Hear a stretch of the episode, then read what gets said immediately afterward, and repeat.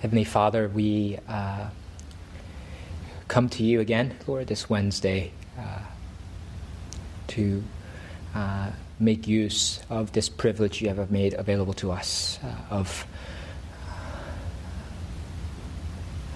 the ability to speak to you, to hear from you as your children. And today, in particular, we come to Psalm 110 uh, eager to let you enlarge our view of Christ and his sovereign power so that he may uh, control uh, our attitudes, our, our perspectives, that he might quell our fears, that he might help us persevere. So please, Lord, speak to us through your word and and inform our prayer, that we may pray according to your will. Uh, in Jesus' name we pray. Amen. We're in Psalm 110. The subtitle of the psalm says, A Psalm of David.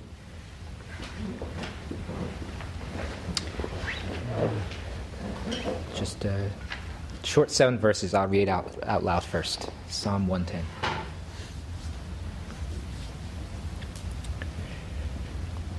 The Lord says to my Lord, Sit at my right hand until I make your enemies your footstool. The Lord sends forth from Zion your mighty scepter. Rule in the midst of your enemies. Your people will offer themselves freely on the day of your power, in holy garments. From the womb of the morning, the dew of your youth will be yours. The Lord has sworn and will not change his mind. You are a priest forever after the order of Melchizedek. The Lord is at your right hand. He will shatter kings on the day of his wrath. He will execute judgment among the nations, filling them with corpses. He will shatter chiefs over the, over the wide earth. He will drink from the brook by the way. Therefore, he will lift up his head.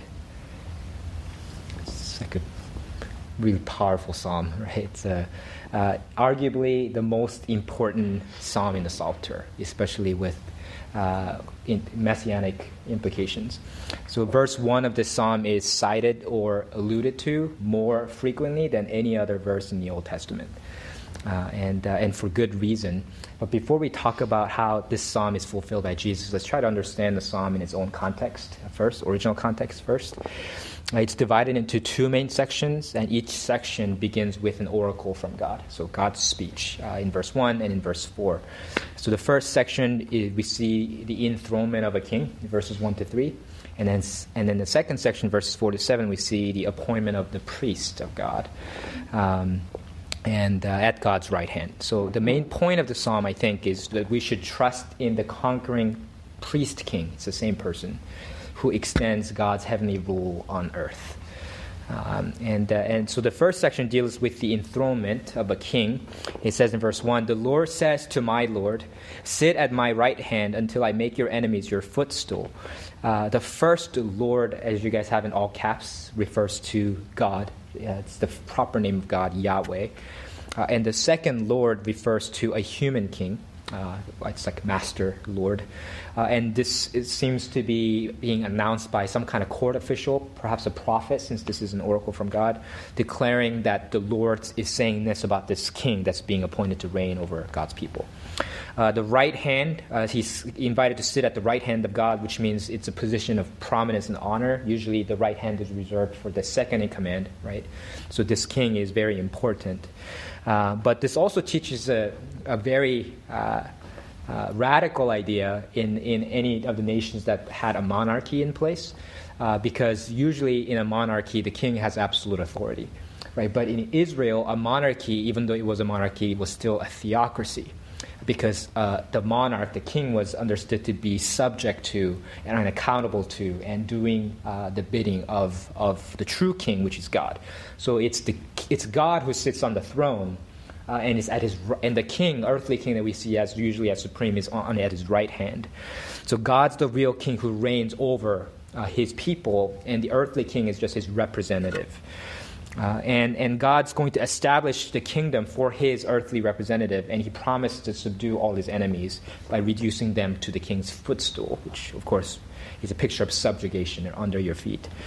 Um, and then verse 2 tells us how God will do this. He says, The Lord sends forth from Zion your mighty scepter rule in the midst of your enemies. So God sends from his holy city, Zion, the mighty scepter with which the king, the earthly king, will exert his rule in the midst of his enemies. And then God's uh, granting of the mighty scepter to the king also means that an army will be raised up by God for him. Uh, verse 3 says, Your people will offer themselves freely on the day of your power in holy garment. From the womb of the morning, the dew of your youth will be yours. It's a little bit complicated verse, hard to understand on its own. Uh, but the, the promise seems to be that the young men of the nation, the youth, will freely volunteer uh, to serve in the military that will establish the king's rule. And the youth of the nation uh, will rise up like dew uh, in the morning, from the womb of the morning. And this is a cool image because the dew, right, kind of appears mysteriously in, uh, in the morning. You don't see any rainfall or hear any rainfall uh, really at night.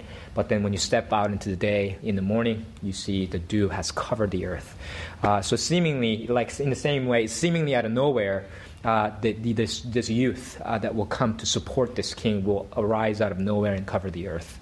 Um, and so that's the enthronement of the king. And then the second, we see the appointment of the priest in verses 4 to 7. Uh, and it too begins with an oracle from God in verse 4. The Lord has sworn and will not change his mind. You are a priest forever after the order of Melchizedek. Uh, and the, the subject of the psalm is still the same person, it's still the king, but it's very interesting because here we see that God appoints this king also to be a priest, right?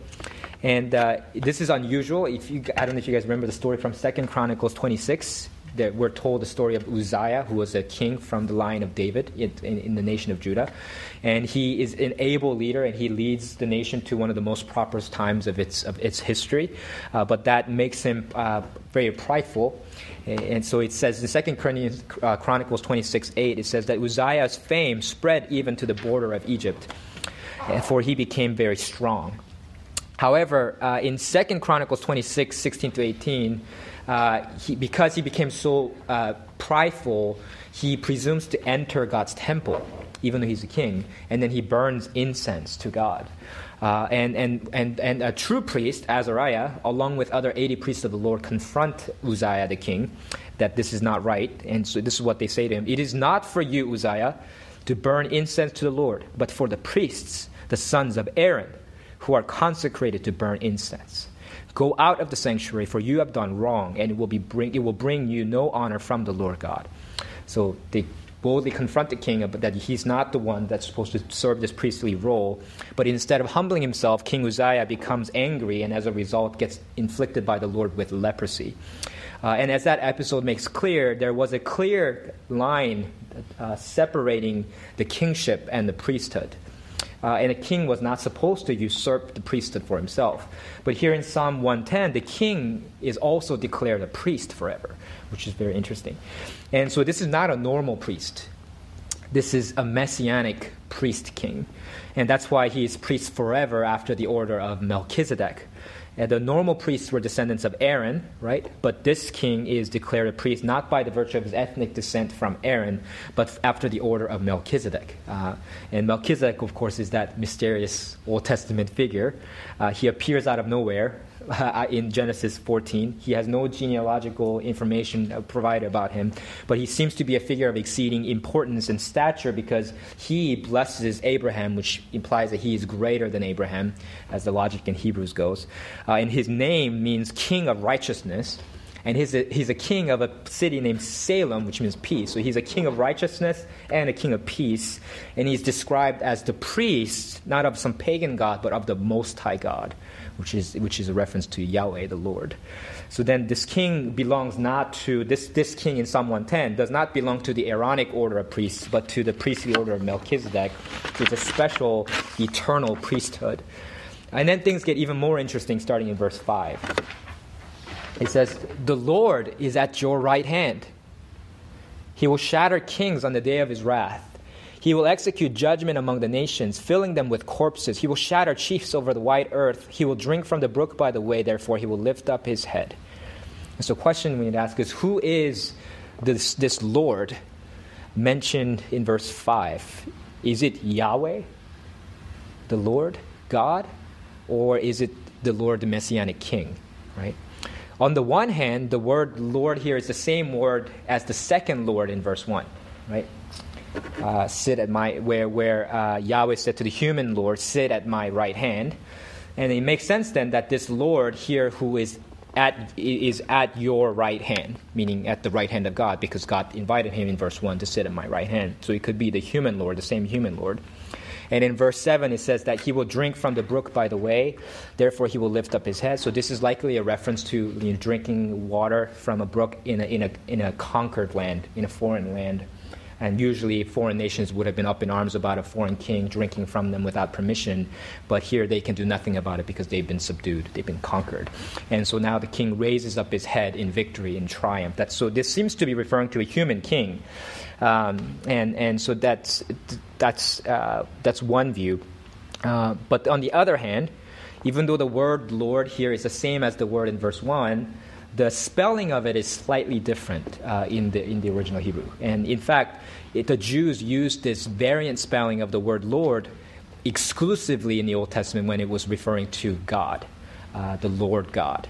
Uh, and furthermore, the mention of the day of his wrath suggests that this is reference to the divine Lord, because that expression, the day of his wrath, the day of his anger, is frequently used throughout the Old Testament to refer to the judgment of God.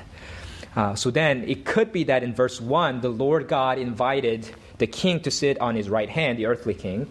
And then in verse 5, the Lord God comes to the aid of the king at his right hand to help. So this is incredibly difficult to settle, um, and uh, there have been good interpreters on both sides with strong arguments throughout church history, as, as really early as you can trace it.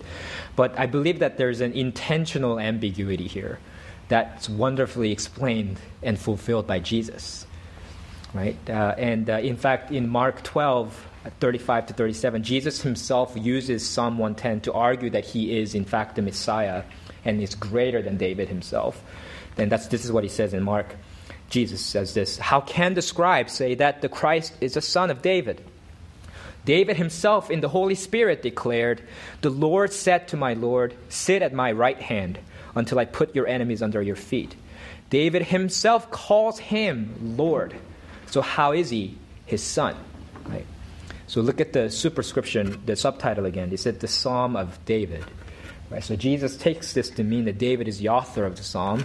Uh, and if David is the author, this is even more interesting. Then who is this Lord that David, the king, he is supposed to be the king that leads God's people. If he's calling him Lord, the Lord God says to my Lord, sit at my right hand. So who is this king that's greater than even David himself? Uh, and numerous New Testament passages refer back to the psalm and say that it's Jesus who is seated at the right hand of God.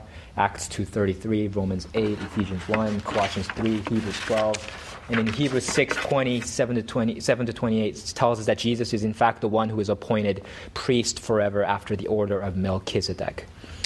And so Jesus, that then it makes isn't that amazing how that psalm just makes sense when you see it in light of Christ, when it's like it doesn't make any sense when you're trying to figure out what it actually means on its original context. And then so then this psalm provides wonderful assurances for us, uh, uh, for those who have been united with Christ through faith. Uh, first is it gives us uh, assurance of salvation, assurance of pardon. The author of Hebrews uh, tell us in that passage I mentioned that Jesus, because he's the resurrected Lord uh, and he sits forever at the right hand of God, unlike the Aaronic priests who died and therefore couldn't continue in their priesthood, his intercession, Jesus' intercession on our behalf, is unceasing. And that's why in Romans 8 34 to 39, he puts it this way Who is to condemn? Christ Jesus is the one who died, more than that, who was raised, who is at the right hand of God who indeed is interceding for us. Who shall separate us from the love of Christ? Shall tribulation or distress or persecution or famine or nakedness or danger or sword? No, in all these things, we are more than conquerors through him who loved us. For I am sure that neither death nor life, nor angels nor rulers, nor things present nor things to come, nor powers, nor height nor depth, nor anything else in all creation will be able to separate us from the love of God in Christ Jesus our Lord. It's, we're used to losing people who, who used to have our back, right, in our world.